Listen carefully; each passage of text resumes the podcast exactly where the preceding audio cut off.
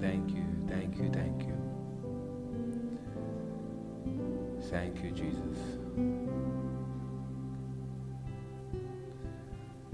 Begin to thank Him in your hearts for everything He's done rather than the things that He needs to do.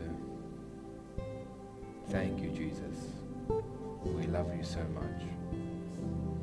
And we honor you, Lord. We honor you. Thank you for everything you've done. You are a good and your love endures forever. Before judgment, you give mercy. Thank you for your mercy that triumphs over judgment. Thank you that you're the God of mercy and unfading love. I pray by the grace of our Lord Jesus that everyone sees you as this. Thank you. Pray that you comfort every person here today, Holy Spirit, and bring breakthrough to them. In Jesus' name, amen. Amen. Thank you, Lord. Beautiful worship, amen. Thank you to everyone who's worshipped, helped with the setting up. Bless you all. Without them, we cannot do what we do, amen. Thank you, Jesus. Who's ready for today? Amen. Today it's going to be uh, uh, a lot of preaching by experience, things that I've seen.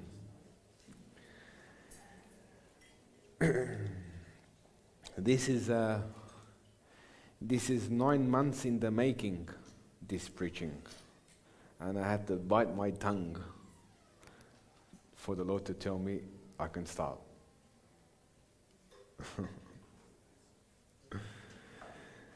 for nine months, I bit my tongue. Lord, can I share a little bit? And He said, This week I can start. Amen. Amen. I don't know which ones to start. This is the problem. Whatever gets preached today, or which, however far I go, whatever the Holy Spirit brings to the surface, it's to heal you. Anything that He exposes, it's to have more of Him. Don't look at nothing in the negative.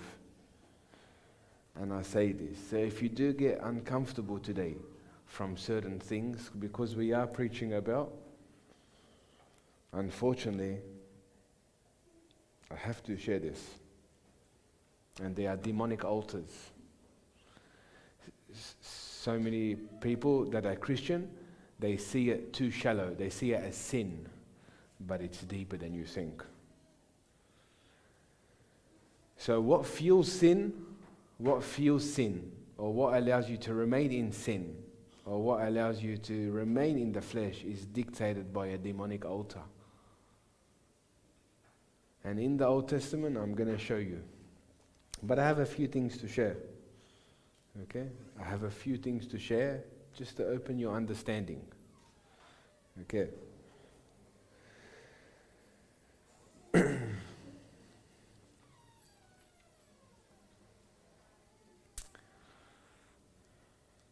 This one is an eye opener. One person, one person asked me last week. Uh, Helen shed. Is Helen here? No, Helen's not here. She shared a testimony, didn't come back. no, I I.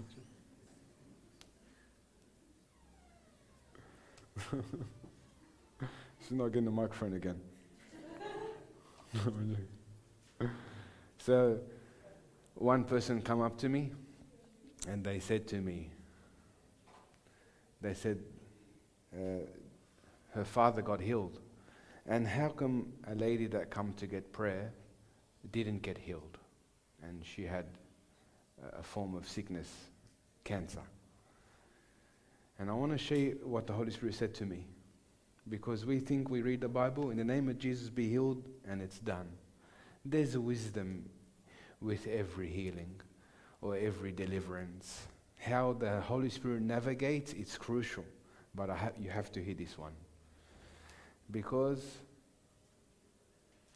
it's an eye opener. So one person come to get prayer, one person come to get prayer. And it's not to expose the person, this to give you wisdom. Okay? I never want to expose anyone, but wisdom is from experiences and encounters like this. And I have to share it to you. So the person said to me, How come that man got healed of 86 years old and he had three weeks to live, and this lady didn't get healed that you prayed for? And I want to share what the Holy Spirit said to me when I come to pray for her. Most people will get it, and I hope you do. But I want to tell you what the Holy Spirit said to me. I saw the lady, her mum robbed her from living life. Her mum robbed her from living life. She she didn't get married. Uh, she served her family, didn't get to enjoy her life, didn't get to get out and do whatever she wanted to do. I'm not saying in an evil way, but she was deprived by many things. Okay? And her mum was her mum was the result of her not enjoying her life, her not settling down, finding a partner. And she's become like a, in a way, like a widow in her own house. Like, just see the build up of why, what got them to that place. Because that's the wisdom of the Holy Spirit. Not every situation is like this, but what got them to this place? The Bible says in the Old Testament, no curse comes without a cause. Nothing comes without something being, unfortunately, instituted by the devil. And there's many things, but I just want to share this one that he said to me. And the first thing I said to her, You ready to forgive your mum? You ready to forgive your mum? And she looked at me and she paused. Because when someone comes up for here for prayer, it's not about pl- uh, praying a blessing and peace be with you and you go your way. I want people to hear from the Holy Spirit. And what happened was, the Holy Spirit said to her, Are you ready to, he told me to tell her, Are you ready to forgive your mum? And she nodded her head. And the Holy Spirit said to me, Not, not in that moment. He said to me when I was sitting here and I finished praying for all the people, I sat here alone. And the Holy Spirit said, Can I teach you something? And I said, Tell me. And he said to me, If she doesn't forgive, she's chosen to die. Because the greatest way she can get back to her mum out of spitefulness for all the times that she locked her in the house is by her remaining sick and suffering and choosing to die. Now, did everyone understand this? So, the greatest way, unforgiveness that turned into resentment, not being dealt with, if she doesn't choose to forgive her mum, the unforgiveness that caused the resentment is I'm going to let the sickness stay in me to punish you for what you've done for me. You understand? Does everyone understand this, or I'll explain it again? So the Holy Spirit said to me that this sickness can feed her unforgiveness, can, can, can feed her resentment. And the greatest way she can get back to her mum is by suffering in front of her and making her carry this burden for the rest of her life. And it's just, it's just interesting how the Holy Spirit shared that with me because the healing is blocked by the unforgiveness. But that thought process, if it's not brought to the light, that's what you're actually doing, they wouldn't understand that they're still walking in unforgiveness by you trying to punish someone for what they put you through. And isn't it interesting that when parents or people put us through something we choose to remain in that suffering to show them what they've done to us. And this can fall in any category. Let's say you come, off, you come out of a bad upbringing. I want to remain a failure so I can get back to my parents. I want to remain a failure and I want to remain in a place of suffering to get back at my parents to make them pay for what they've done to me. Isn't that an eye opener? Isn't that an eye opener? And we do it indirectly. Husband and wife, uh, parents to children, and fellow believers to other people. I'm like this, and I've derailed in, in the greatest way to show you what you've done to me and to make you suffer for that. But the only one who suffers is that person. But it's just the wisdom. I want to share this wisdom. That if the Holy Spirit didn't share that with me here, I wouldn't have understood in the way that I've understood. That she can choose to stay in that sickness to get back to her mum. It's an eye opener. How many people here that have come from broken families choose to stay in their suffering to have something, something spitefully against their parents? And at the end, it comes out. You know, I'm like this because of what you've done to me. So, your suffering is a way of getting back to someone. And anyone can do this. Just something to think about. Something to think about. Is it, is it so easy just to heal and, and, and command healing? The Holy Spirit gives wisdom for every situation. And she, in a way, chose to hold on to that sickness to make the other person suffer for what they done to her. I find that unbelievable. I find that very, very intriguing. That the depth and the layers of unforgiveness that turn so bitter and resentful towards someone is willing to suffer at their own cost. This for some people here.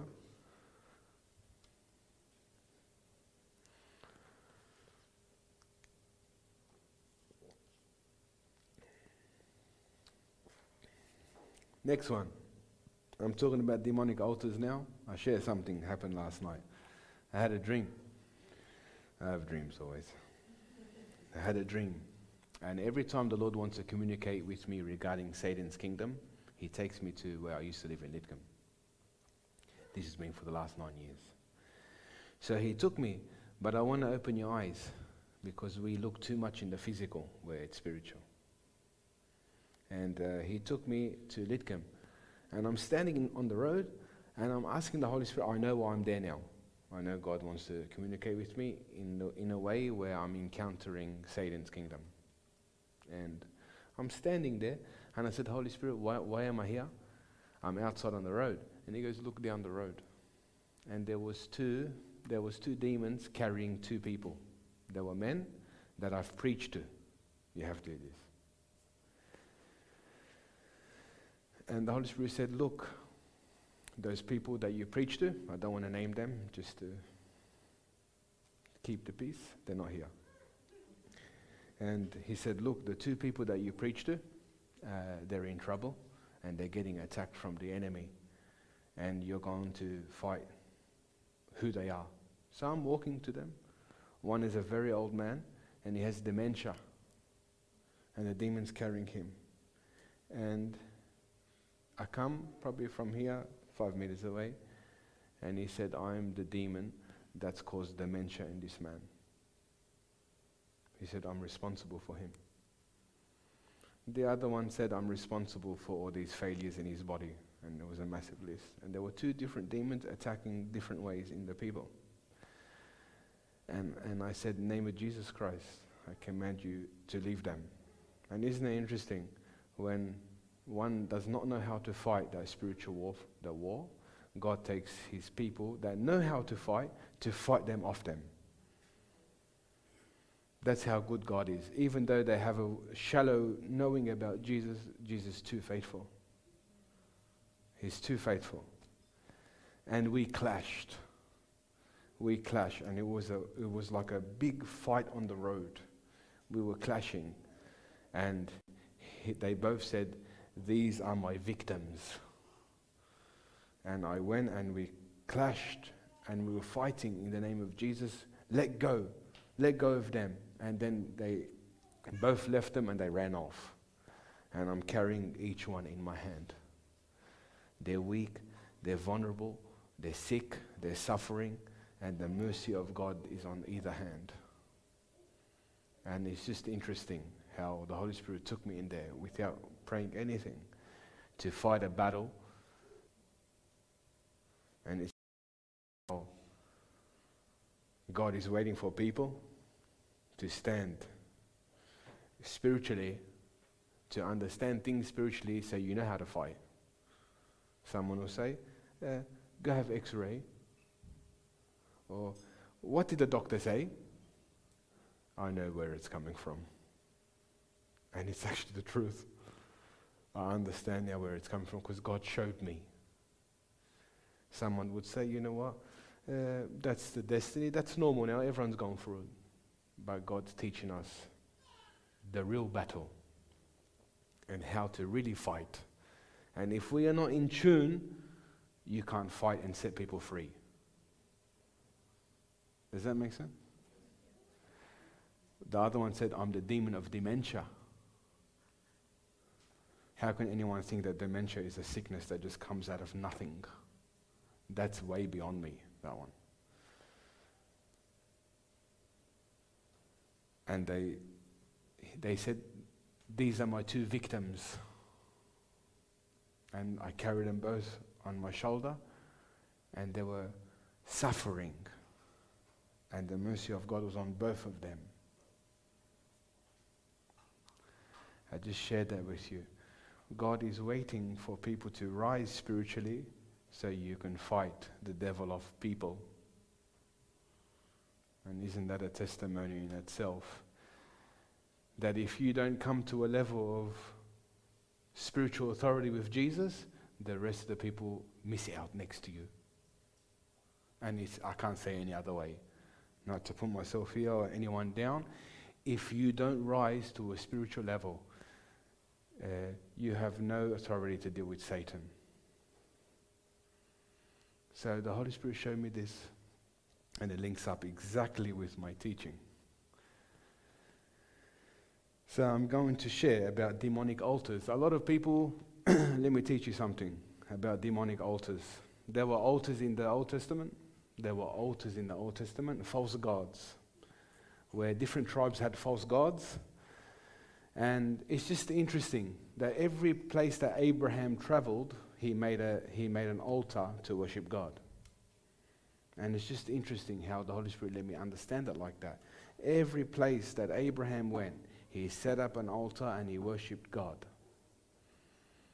And it's just interesting. He worshipped God against their gods.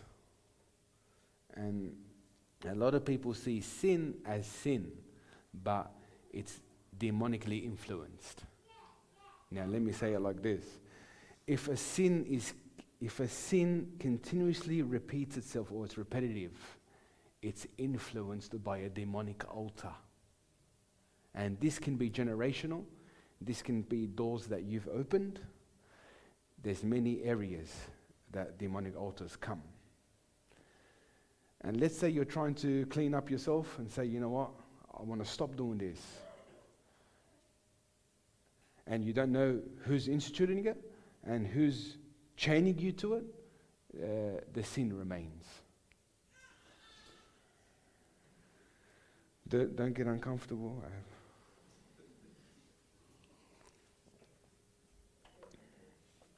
I'll share this. I waited. I waited for nine months to begin this to begin this phase of teaching Now, I was in a narrow, I was in a narrow path, and I was on a massive mountain top, but in a, like a like a European country, and where all the houses are just stuck to themselves, and there was a massive hilltop with a valley going down. And as I looked at the valley, there was a massive hole in the ground, and this massive, ugly-looking devil come out of the hole, and I'm by myself on the mountain by myself and he's pointing at me. I come for you. I've been sent from the kingdom of darkness for you. This three months ago. And he starts walking with me. He walks out of that hole. Thousands of demons are behind him. Thousands of demons. Follow him and they're chanting when he's saying, I come for you. And since I got saved, I've had these encounters where they were harassing me but now it's a battle now. Now it's a, it's a battle. And I want to share what happened. They're chanting Yes, I come for you. You're a threat to us now because you've exposed us. And he's talking, and he has, you know, like a sea lion, how they have those massive fangs. Yes? They've got massive, massive fangs. And he said, I'm one of Satan's chiefs. He goes, Look at my teeth. He goes, There is flesh and blood on my teeth. He goes, I'm responsible for going around the whole world and getting into Christians' minds and thoughts and entering their heart. And he goes, I'm the one that torments them. But I come from the mind down to the heart. And he goes, I'm the one responsible for destroying Christians but I begin in their thoughts. And he said to me, Look here. He's talking to me. He said, Look here. All these, de- all these demons, they're at my command. That as I attack their thoughts, I begin to harass their body. And he said, Now, I didn't come for anyone else, I come for you. And I'm looking, and I'm standing on a mountain. It's interesting how God lets me understand it. I'm on a mountain of authority. And in that moment, I got sent to a room, just me and him. The demons weren't there anymore. And he goes, Now I've come to peace your thoughts. And you know, the day I came to Christ, I got attacked like that. The very thing depression, anxiety, mental thoughts to the place of suicide. And he said, Now I've come for you. And when he said that, the anointing of God in my dream came over me, and I grabbed his head and I started to smash his teeth where there was flesh and blood on it. I started to smash his teeth, and as I'm smashing him, little crack by little crack, little crack by little crack, little crack by little crack, and I'd smash him, And I said, I have authority over you. And I'll smash them, and they'll crack, and they'll get weak, and they'll crack until they all fall out. And the Holy Spirit spoke to me. He said, I'm teaching you how Satan's kingdom works, but I'm also giving you authority to deal with them. And he said to me, Take him, take his head now. I dragged him. This time he's on the ground, toothless. Uh, when my hand, it symbolizes authority. And isn't it interesting that when Satan casted out demons, he casted them out by the finger of God. And uh, he said, Take him out and stand on the mountain and show all the demons what you've done to him. I took him out, and the demons saw. Each one of them turned around and walked back to the place they came back from. And it's just interesting. Someone gets negative thoughts, someone is attacked like a place of they can't cope. And someone would say, Renew your mind. And, and in a sense, it's true. But the Holy Spirit always takes you to the source in what you need to deal with. Because there are ranks in Satan's kingdom. And what he said puzzled me. He goes, I'm assigned from Satan's kingdom to go around the whole world and penetrate Christians' minds. And he goes, I only come from the mind, that, that like sea lion it hits the head and it hits the heart. You know, the animal, the sea lion, when it, when it wants to kill its prey, it it comes in the head down and it kills them in the heart. And isn't that interesting? That if we're not sound in the Word of God and sound in the Holy Spirit, the enemy can do this to us. But it was very interesting how the Holy Spirit starting to show me the dimension of Satan's kingdom. And believe me, I went through this intensely. And then, from that dream, he took me to a massive circle. A massive circle. There was a lion there. It's biblical. There's a roaring lion, there's a serpent, there's a scorpion, there's a, there's a bear. Uh, what else was there? There was Leviathan, like a crocodile, alligator sort of thing. And all these reptiles come around me and they would manifest differently. They would attack a Christian differently. But each one had a method and a system to attack the Christians. And the Holy Spirit started to show me the ways that they work, the ways that they attack. Now, I'd cast out demons out of people, and they'll start to walk like a, like a, um, like a lion or like a snake. I've seen it, but I forgot to show me in my dream that that's how they operate and work. Not to put your focus on it, but just to teach you so you can be in tune. To understand that sin, sin, without it being influenced from Satan's kingdom, it's false. It's influence from Satan's kingdom, and it's called altars. Now we have altars in the New Testament. You remember when Jesus said, if you have someone, when you bring your gift to the altar and you have something against someone, leave your gift to the altar and go and make peace with your brother. So there is a spiritual altar, which is actually your heart. And it said that Romans 12, your reasonable, surf- your reasonable surface is to offer yourself, off- offer your bodies as a living sacrifice. An altar is a sacrifice. Who is that sacrifice now? Us. We are the sacrifice of God. Our body is the sacrifice. And imagine Satan's lured you into an evil altar and you're trying to get rid of the sin. You're trying to get your life right, but it doesn't leave you. It keeps on harassing you. Whether it comes up one week, six months, it's there until you deal with it. Now, it's interesting. It's interesting how the Holy Spirit took me down this path but it's an eye opener. Okay? I'm going to share. Be patient with me. I'm going to share about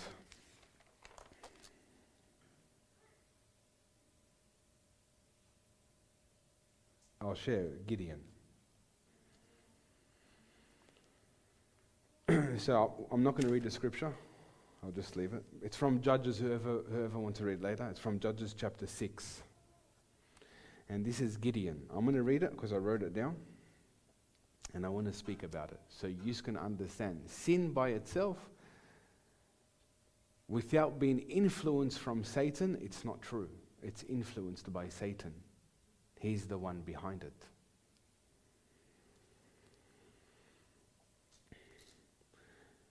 When God called Gideon to free Israel from the Midianites, he built an altar in honor of Yahweh. He named the altar of peace and dedicated it to the Lord. Next, we see that Gideon's father had an altar on his property, but Gideon destroyed it and broke down the idols that were on it. The Bible tells us that Gideon did this because he knew that his father's altars belonged to Baal. Gideon understood the importance of breaking down family altars and dedicating them purely to the Lord. By doing so, Gideon was able to lead Israel to victory against the Midianites. The Midianites, as a group, represent sexual and idolatrous threats and are ruthlessly attacked by the Israelites. Okay? So here we got an altar of the Midianites against the altar of God. Okay? Bear with me, please. So the Midianites as a group represent sexual and idolatrous threats and are ruthlessly attacked by the Israelites. The word Midianites means to rule or to contend for your life, pleading with you, and governing your conscience. Did you hear that? Did you hear that, someone? So please pay attention. The Midianites as a group represent a sexual and idolatrous threat and are ruthlessly attacked by the Israelites. His name means to rule over you, to contend for you, and to plead for you or to govern you by your conscience. If we can go quickly to we go quickly to Colossians chapter 3 verse 5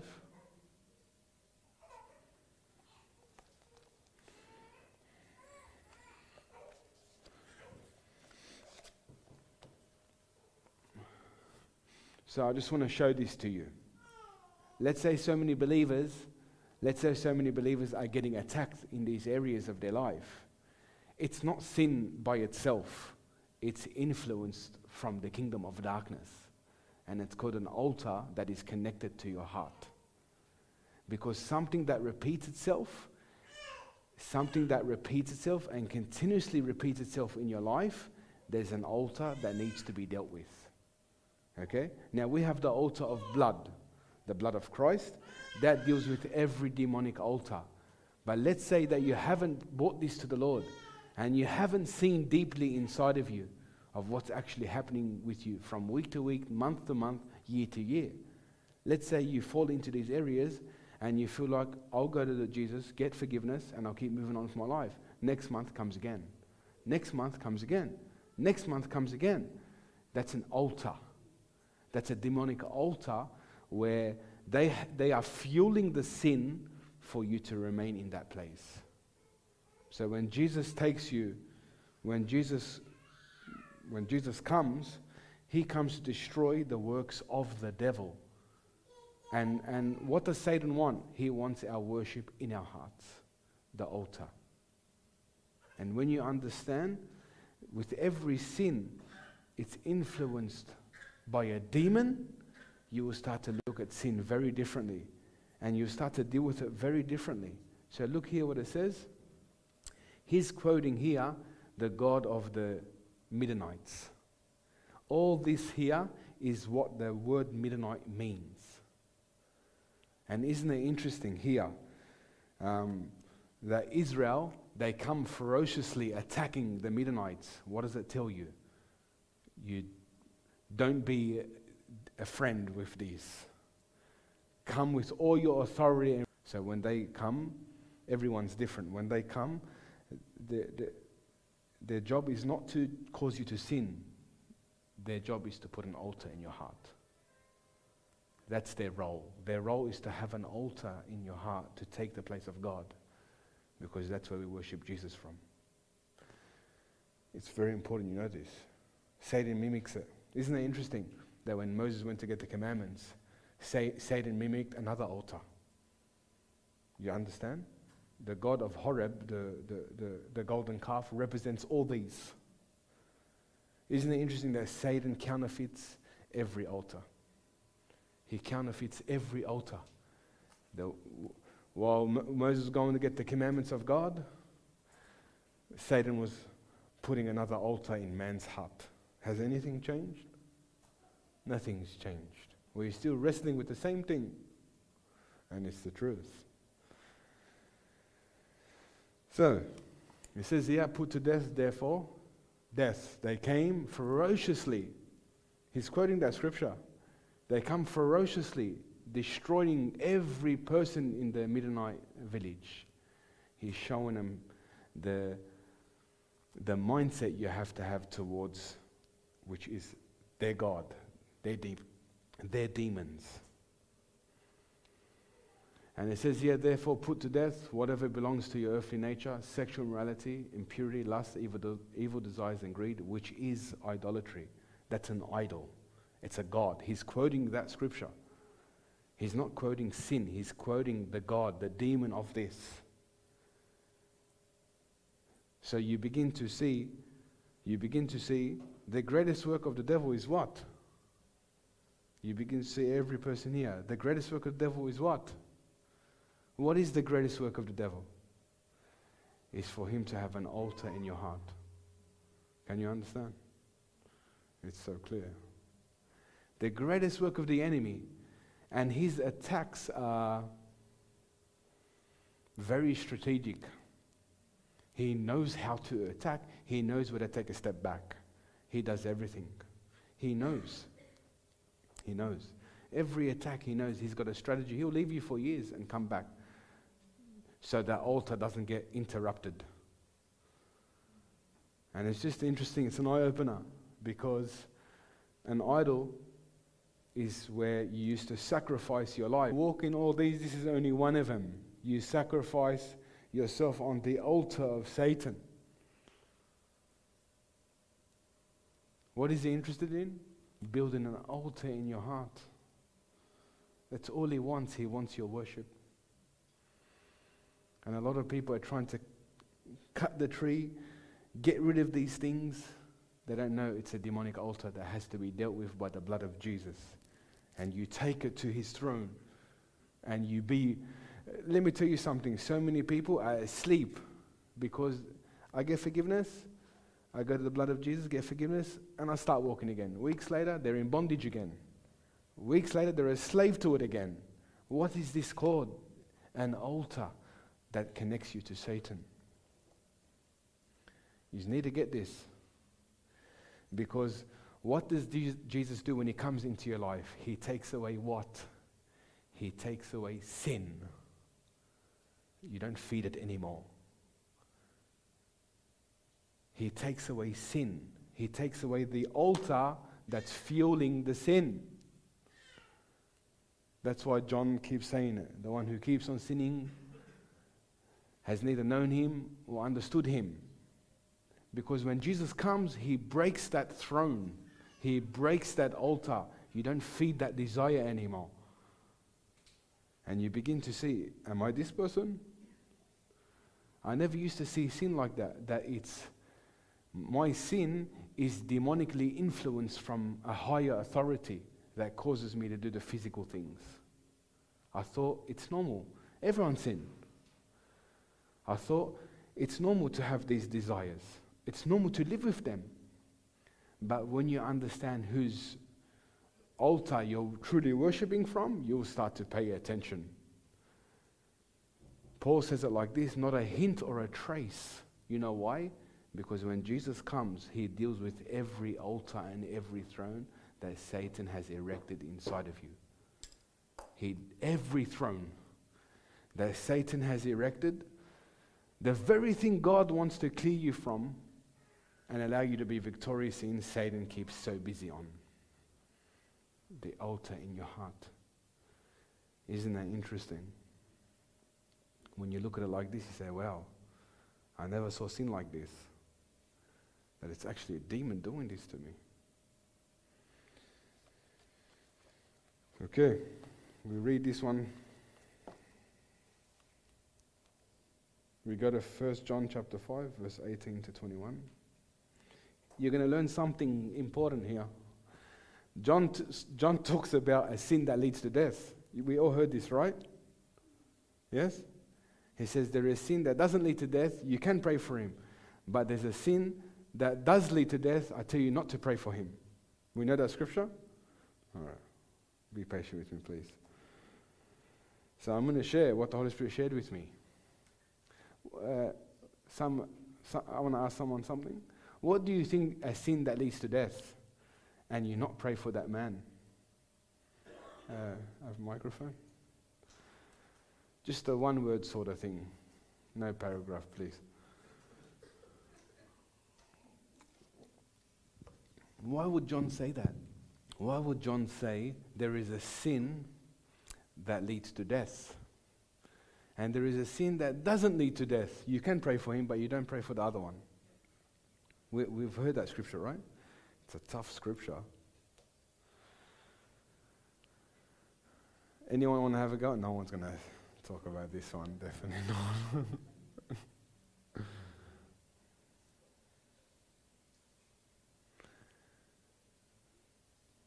no? Paula?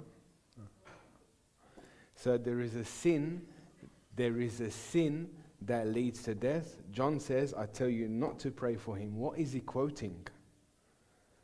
I'll take you. We go to 1 Corinthians. We'll, we'll, we'll, go a different way. 1 Corinthians chapter 10, verse 1 to 13. Now, let me, let, let me set the foundation straight. John is talking to believers, he's not talking to non believers. Are we, is that clear? So, John, he's talking about believers. He, he starts off with beloved, beloved, beloved. He's talking to believers. And he says there is a sin that leads to death. I tell you not to pray for him. Romans chapter 1 speaks to non believers, how they're given over to their own desire. Yes? Here he's speaking about believers. There is a sin that leads to death. What hurts God most? What hurts God most? I'll show you what hurt God's most. Oh, well. Okay. John is quoting from here. And this is here avoid Israel's mistake. It says, For I do not want you to be unaware, believers, that our fathers were all under the cloud in which God's presence went before them, and they all passed miraculously and safely through the Red Sea. And all of them were baptized into Moses, into his safekeeping as their leader, in the cloud and in the sea. And all of them ate the same spiritual food, and all of them drank the same spiritual drink, for they were drinking from a spiritual rock which followed them, and the rock was Christ. Nevertheless, God was not pleased with them, most of them, for they were scattered along the ground in the wilderness. Now he's talking about all the believers from the Old Testament that died. John is speaking about death, physical death, that you actually die. Okay? And the rock was Christ. Nevertheless, God was not pleased with them, with most of them, for they were scattered along the ground in the wilderness because of their lack of self control. Now, when you look at each God there and each altar that the Old Testament uh, believers erected, each one was the opposite of that. Are you getting it now? What's the opposite of self control? Anyone? Self indulgence. What's the what's the final result of the lack of self control? Disobedience. One word. Ah. Rebellion. Isn't it interesting that Paul, John, and Peter, he said, when anyone was in a place of rebellion, he said, hand him over to Satan so their soul can be saved, their flesh be destroyed. Not once could God enter a place, yes, He's merciful until your last breath. Yes, we know this. I'm talking Bible here. I'm talking that believers died because of one major sin is erecting another altar in your heart. Now, forget about death. Forget about death. Forget about physical death. Forget about the false gods and the different altars. Look at what God hurts and hates the most. What is it? Rebellion. Rebellion. Rebellion is the, is the, is the worst sin Jesus hates because they've erected Satan in their heart.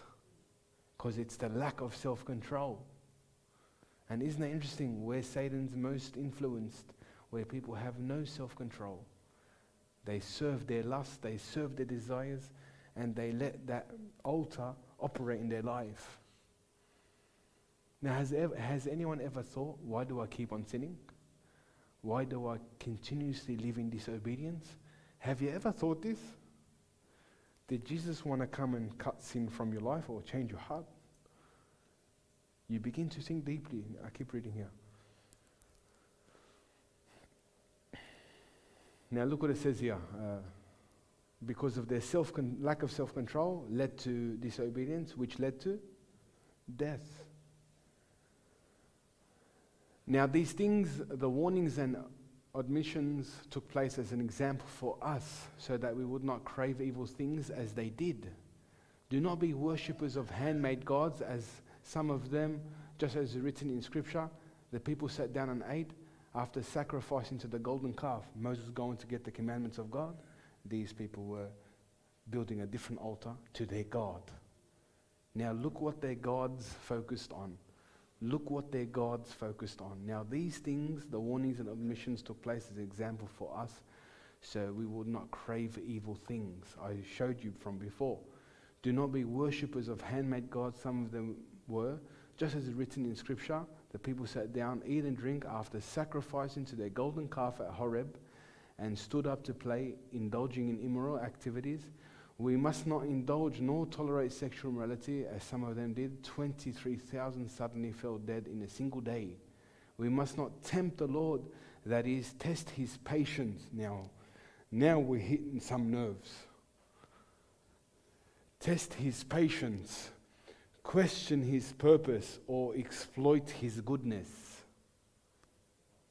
as some of them did, and they were killed by serpents and do not murmur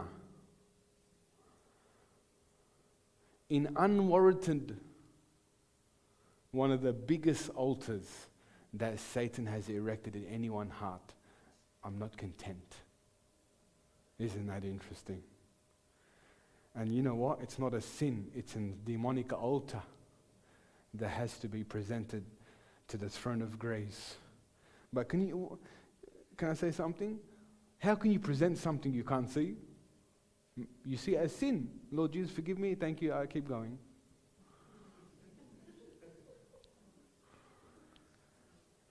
It shows you the it shows you the level of discernment and the level of maturity of how much you listen to what's in your heart. Can you understand this? I'm telling you, when I first got saved until this day, my ear is on my heart. My ear is on my heart. you know why? Because Satan works behind the scenes to erect an altar where Satan gets the worship. I tell you, it's the truth. Nine months I waited for this, and I haven't even touched those other things.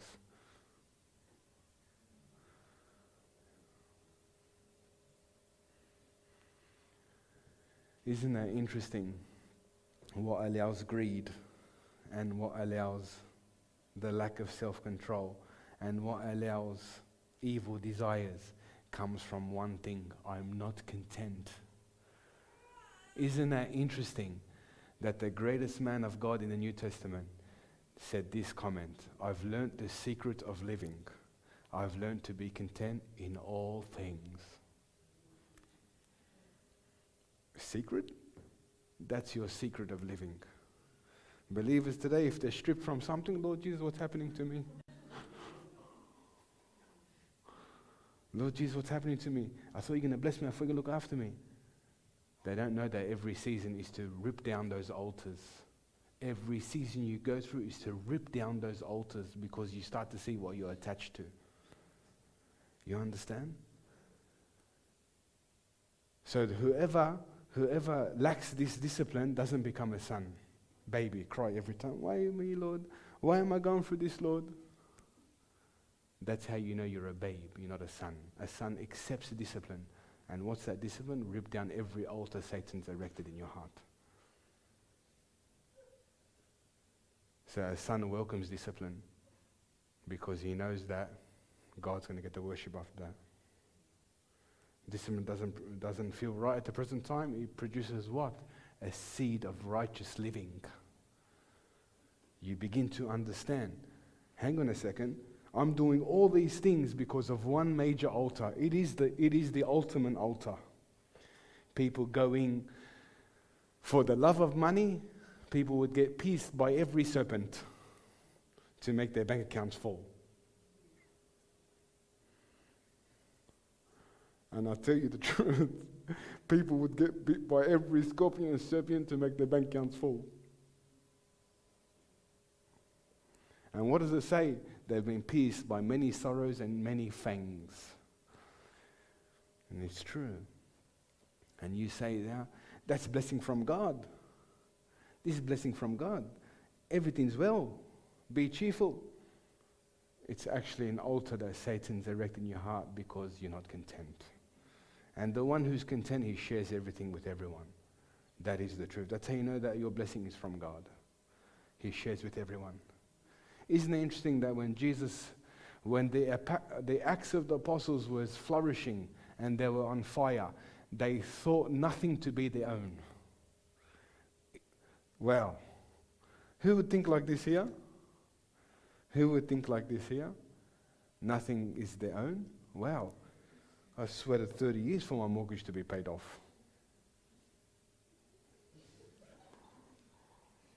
Who would be willing to lay it down for a brother or sister that's lacking, has nothing?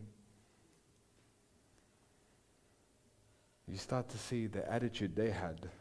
That's true conversion. And imagine you trying to do something and God hasn't dealt with that altar. You're doing it in vain. You're doing it to please other people. Isn't it interesting? Everything they had, they laid it at the apostles' feet, and they thought nothing that they owned to be their own anymore. You start to see, well, what grace has touched me. And then it says, after that, not one of them lacked any good thing. And God added to their church. You start to see the, you start to see the work of Christ, and you start to see which building has Satan erected in my life that feels sin, that one is the biggest one. This one. This one here.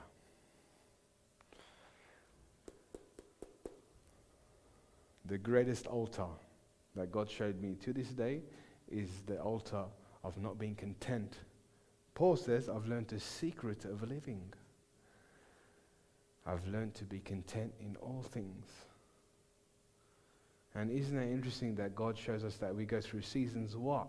Why? What's the ultimate reason we go through discipline? Is to tear down those demonic altars. Because no longer do you live for yourself after that. Whatever you have, it's for the Lord. I keep going. Now, these things happened to them as an example and warning to us. They were written for our instructions to admonish and equip us upon whom the ends of the age have come. Therefore, let the one who thinks he stands firm, immune to temptation, being overconfident and self righteous, take care that he does not fall into sin and condemnation.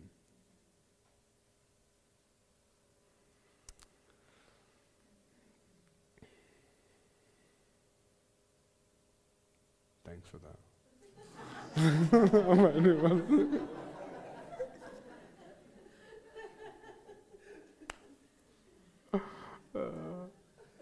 trying to find it.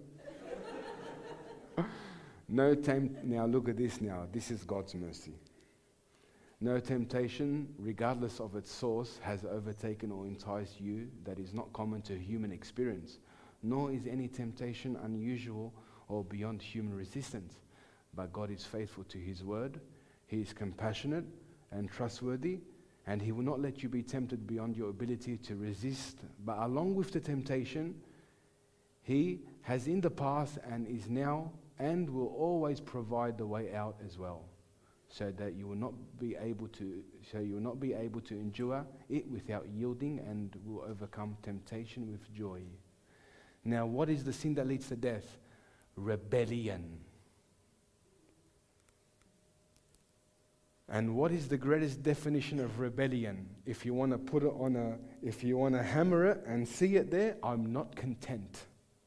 When someone is not content, he goes searches for many other gods. Can you understand? And that is the truth.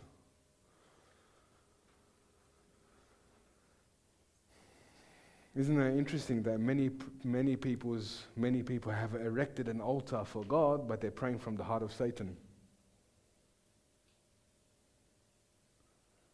Lord, can you bless me with this? Lord, can you bless me with this?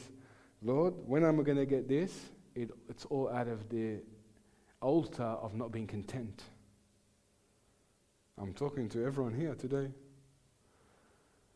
Most people's prayer life is out of the altar of the demon. I'm not happy with where I am. I'm not content with what I have. And I come to God out of another altar. And truly, someone is not content. And all his prayer life is about himself what he can get and what he can receive from the Lord. It's true. It's actually true. I don't know how to say it any other way. It's actually the truth. Most people's prayer life is at the altar of not being content. How many people here can actually put their hand up? Don't put your hand up.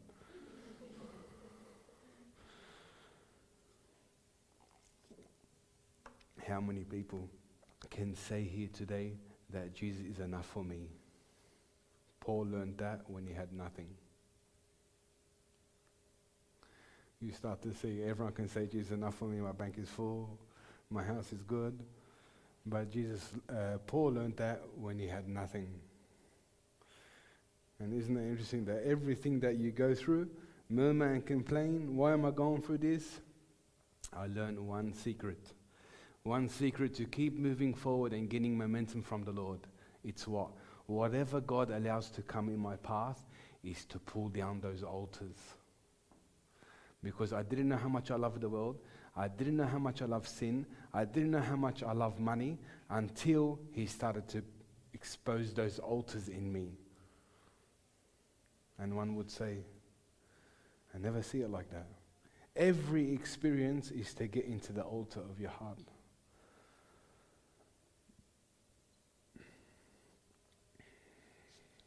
Every experience.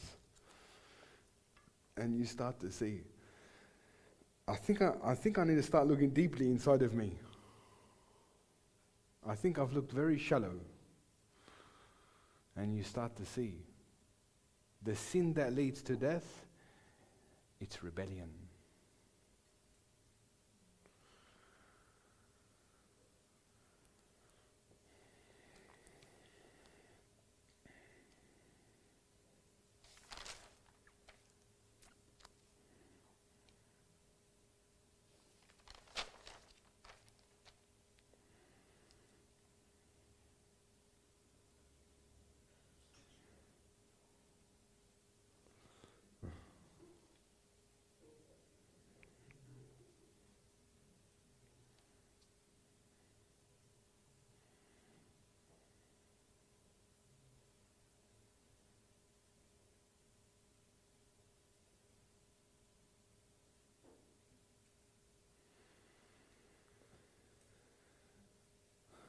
Okay, I'll share the most common one.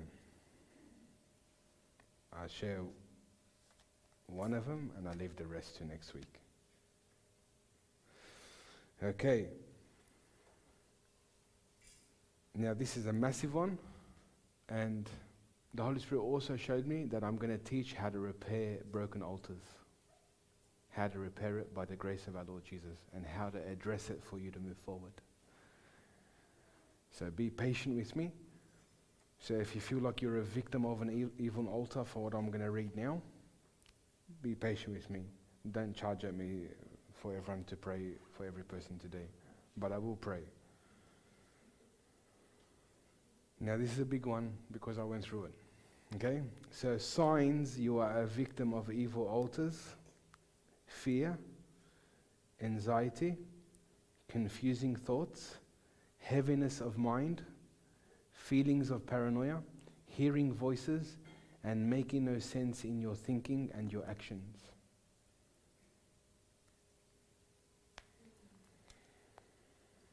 So, this is one sign that you're a victim of an evil altar.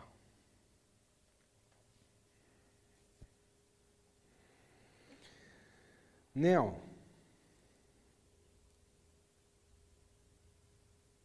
I'll go one more. I'll go one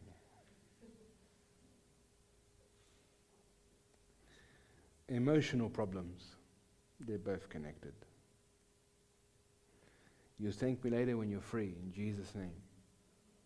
So, whatever surfaces now and it doesn't feel unpleasant in you, thank Jesus that He's turned His attention to you. That's how you have to see it. Next one emotional problems. Now, this is massive. A constant feeling of confusion, loneliness, feeling unloved, ongoing sadness, feelings of sorrow and grief, insomnia, restlessness, and depression. These are signs that there is an evil altar that hasn't been dealt with. Uh, Mary, come for a second. Me and her went on a mission. She was an eyewitness on what she saw. We went on a preaching mission. Come. And she ran off and left me.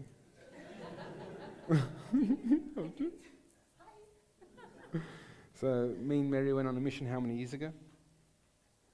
Six? Yeah, Five, six years ago? yeah. Five, we'll say five to six years ago. How, lo- how many years was she bedridden? Oh, many. How many? Seven, yeah, seven, eight years? yeah. So the lady was bedridden for seven, eight years. And it was interesting because she came before, we prayed for her, nothing happened. Mm-hmm. And the devil was trying to put a hedge between Mary and the girl. Mm-hmm. And I said, Mary, for the Lord to work, always show love, and the Holy Spirit would move. So Mary chose to love her. And this, this, she was a difficult person, very difficult. We'll just keep it like that. And um, so, so we got there, and we started preaching, and I come to the Holy Spirit said, baptize in the Holy Spirit for her to begin to speak in tongues, and she said to me, just want to punch your face in.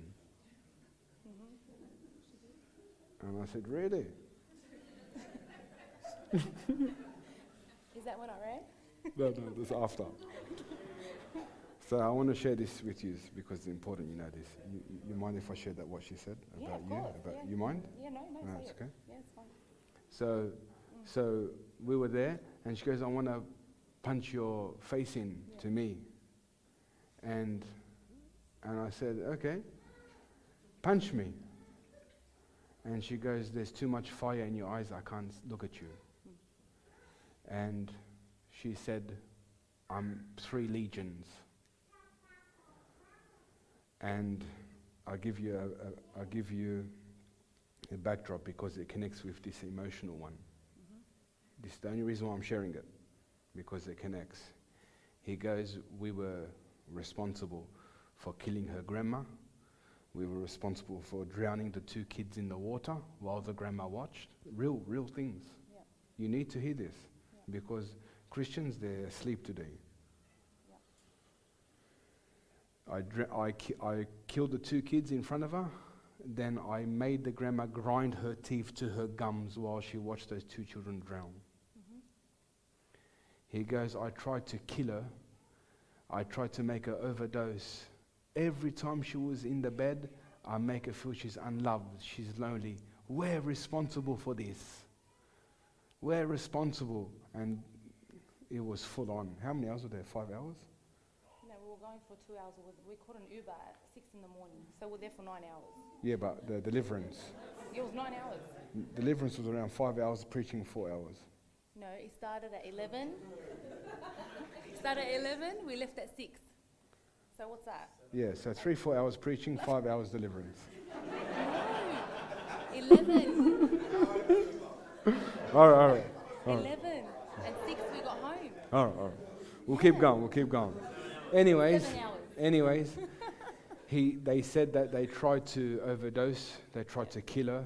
Yeah. They said, they said very clearly, we are the result of her emotional trouble. She wanted to kill herself because of the emotional trouble. And they said we're responsible for each one. Then, then, they, then they looked at Mary, the demons, and Mary's hiding behind a flower jar or something like that. And I'm by myself. The husband's getting thrown around up and down there. I actually ran. And I'm trying to hold, I'm looking for Mary. The other lady ran off, and I think to myself, wow, this is good. It's good. It's, it's, it's actually like that's how we're meant to get trained. God throws us in the deep end. It's actually true. And then um, Mary's hiding behind a flower pot, a massive flower, flower pot. And the demon looked at her and he said, I'm coming after your son. Yeah, it did. We're a place now, we have authority over them. And, and, and all they do is intimidation and fear. But when you know who the source is, you deal with the source. See, the Holy Spirit allowed me to deal with the source. And you know what they said to me? I want to share it because I think every Christian, they can wake up after this. They said clearly, all you do is blah, blah, blah around the pool. You fast every week. They're saying this. They're saying this. But that's an obedient Christian. It's not about me. It's about what we are meant to all do. They said, you pray around the tongues three, four hours, blah, blah, blah, blah. You fast. We sent chiefs, we sent sergeants, we sent everyone to make you hard, and you would not. Yep.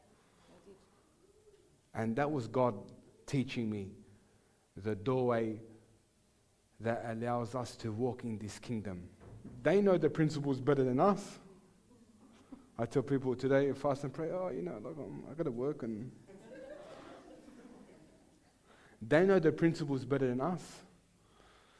All you do is go to the secret place. They're quoting the scripture and they know it's true, and we don't even believe it and practice it.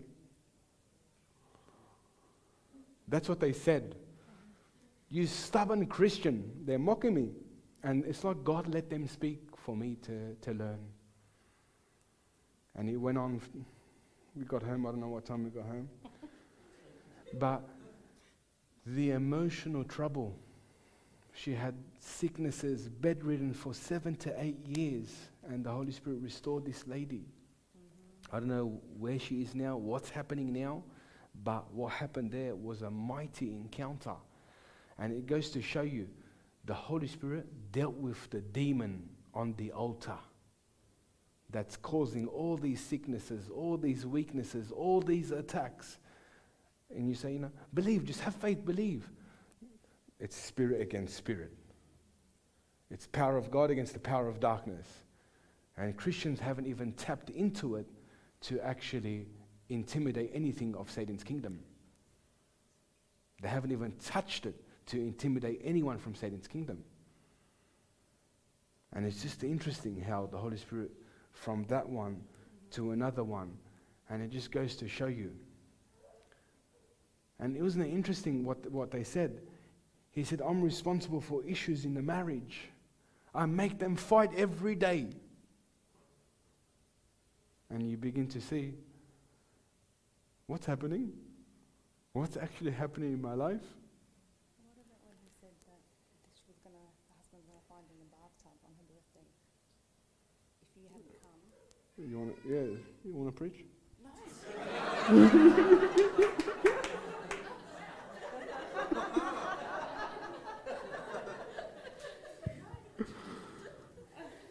Just share it, share it. You remember, it's good. No, I can't, just share it. Go. I just wanted to add that um, while we were there, the demon was going crazy at Rabs, as in, why did you turn up here? Um, he told us that, that, that thing told us that um, the husband was going to find her dead on her birthday, which was the following February, if he hadn't come. So basically, it was premeditated that this was going to happen if he never came and laid hands. Like, yeah. So. Isn't that interesting how, how his plans are strategic? Yeah, that's right. Isn't it interesting that every attack, I'm sorry to say it like this, now there's wisdom in this, but every attack is promoted by Satan's kingdom. And people see, people see natural accidents, uh, they start to look deeper. Hang on a second, what's happening now? Is there such thing as a natural accident? where you keep injuring yourself or you keep having car accidents, you start to think, okay, what's going on here? And I'm not looking too much into it, it's actually the truth. And you start to see the protection and the authority that we have as Christians, and we're not even stepping in that domain. And it goes to show you how the greatest work of the enemy is to work in secret. And Christians haven't tapped in that realm of authority, power, and truth because we're not willing to take a step.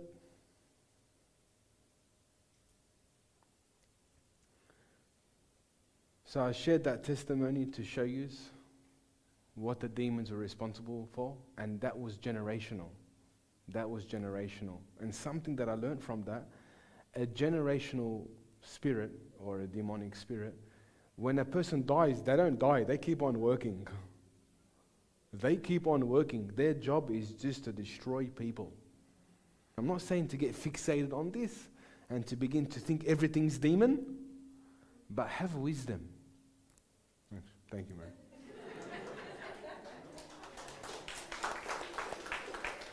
I don't want you to get fixated on this and think this everything is demon, but I just want you to have wisdom, a repetitive pattern of sin, a constant enslaving and enticing to those areas. It's an, there's an altar erected in your heart. And I said it to you today. The greatest altar that has many uh, hands like an octopus is the altar of not being content. It's massive. And when you see it, can I tell you something? When Jesus delivers you from something, it does not surface in your heart anymore. That's how you know Jesus has delivered you from something. You don't feel enticed to live out of that realm or domain anymore.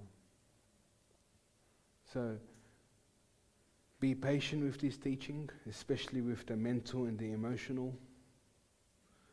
Whatever the Holy Spirit's doing now, it's for Him to get you out of a place where you're resting and having peace in the Lord. Don't look at it and say, Oh, I have a demon, oh, I'm scared.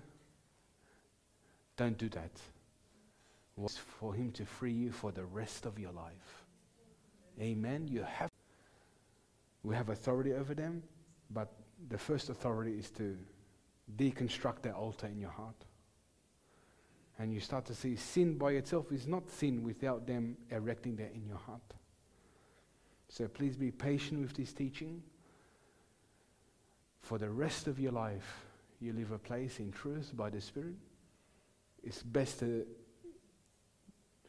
go ferociously to this place and attack every area in your life that, you've, uh, that Satan has erected in your heart. So I'm going to stop here now. Thank you, Jesus.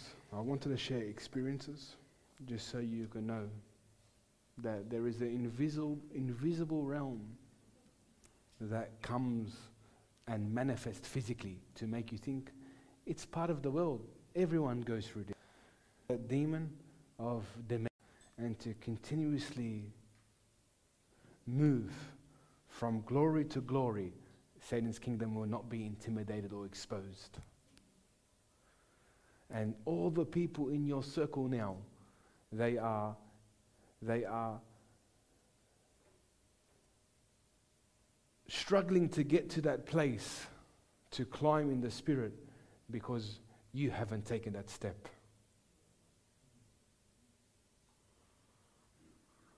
One person's obedience paves the way for God's glory to touch every person in your circle.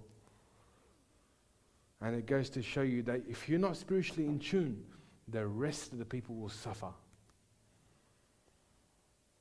Because you're thinking, let's just pray, uh, Lord Jesus, forgive this sin, and thank you, Jesus, thank you. And then they stay slave and a slave and a slave and a slave and oppressed. And, and this is part of the journey. The greatest work, the greatest discipline of God is one thing is to deconstruct every altar Satan has erected in your heart. He loves that work. Why? Because true worship is from the heart. There's no other worship but from the heart to Jesus. So bless you all. Be patient. But this is where we are. We ready? Okay, let's pray. Let's pray. like I said, don't give, don't give the enemy too much attention. Uh, I share something important before you all go. And it's very important. Please pay attention, everyone, before, I go, before you go. Listen to this. I did not go looking for it. I did not go looking for it. I didn't try to open up things that were closed. Holy Spirit took me there every time. So this is uh, this is wisdom for your life. Don't go searching for something where there's nothing. And if the Holy Spirit doesn't take you there, don't try to go somewhere. Because the Holy Spirit takes you there. The Holy Spirit took me there in dreams and visions, crystal clear. And that goes to show you your corroboration by seeking the heart and the face of Jesus, He'll give you deliverance. Don't go looking for it. Every scenario that I had encounters with Satan's kingdom, Holy Spirit took me there. The Holy Spirit will take you there when you approach Him in this way. Don't get ever suspicious and think, oh, it's this, or it's my family, or it's uh, my father. Don't go there, please. Okay? That's all I wanted to say. The Holy Spirit will take you there. And since He's brought it to the body, you may have dreams of where family has erected um, an altar to, to Satan. You may have dreams where you have altered, you have built an altar in your heart to Satan. You may have dreams. It may come to your mind. Thank the Lord Jesus for it because the great work has begun. Okay?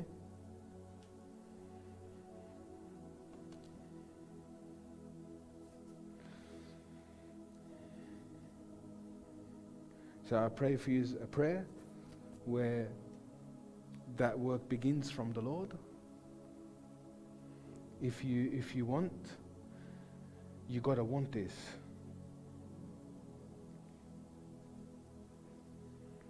Jesus came to destroy every altar. So I'll walk you through a prayer that the Holy Spirit begins this great work inside of you. Whoever wants this, you open your heart. Okay, we pray. This is the time of the Holy Spirit where the work has begun. We thank you, Jesus, in your heart, in your heart. We thank you, Jesus. We pray as we enter your throne of grace by the sprinkling of the blood. Thank you, Holy Spirit, that you're here. As you desire, Lord, you work. Thank you. I pray, Lord, that every, every altar that Satan has erected in their hearts, in the name of Jesus Christ, I pray that you prepare them and grace them with your wisdom so they can escape this place. And we escape this place, Lord Jesus, by your blood. There is no greater altar than the blood of Jesus. And we thank you for your blood that gives us help, mercy, and grace in time of need. Every altar in the name of Jesus Christ that Satan has erected in our hearts, we command them to be rubble. We command them to be nothing. Because greater is the one who's in us than the one who's in the world. Thank you, Jesus. Every altar, Lord Jesus, that hasn't been erected in your name, in the name of Jesus Christ, by the power of the Holy Spirit, you remove it. And you prepare us to in depth so we can truly worship you and truly seek you from all our hearts. Because you, we will find you when we seek you with all our heart. Thank you, Jesus, for this grace.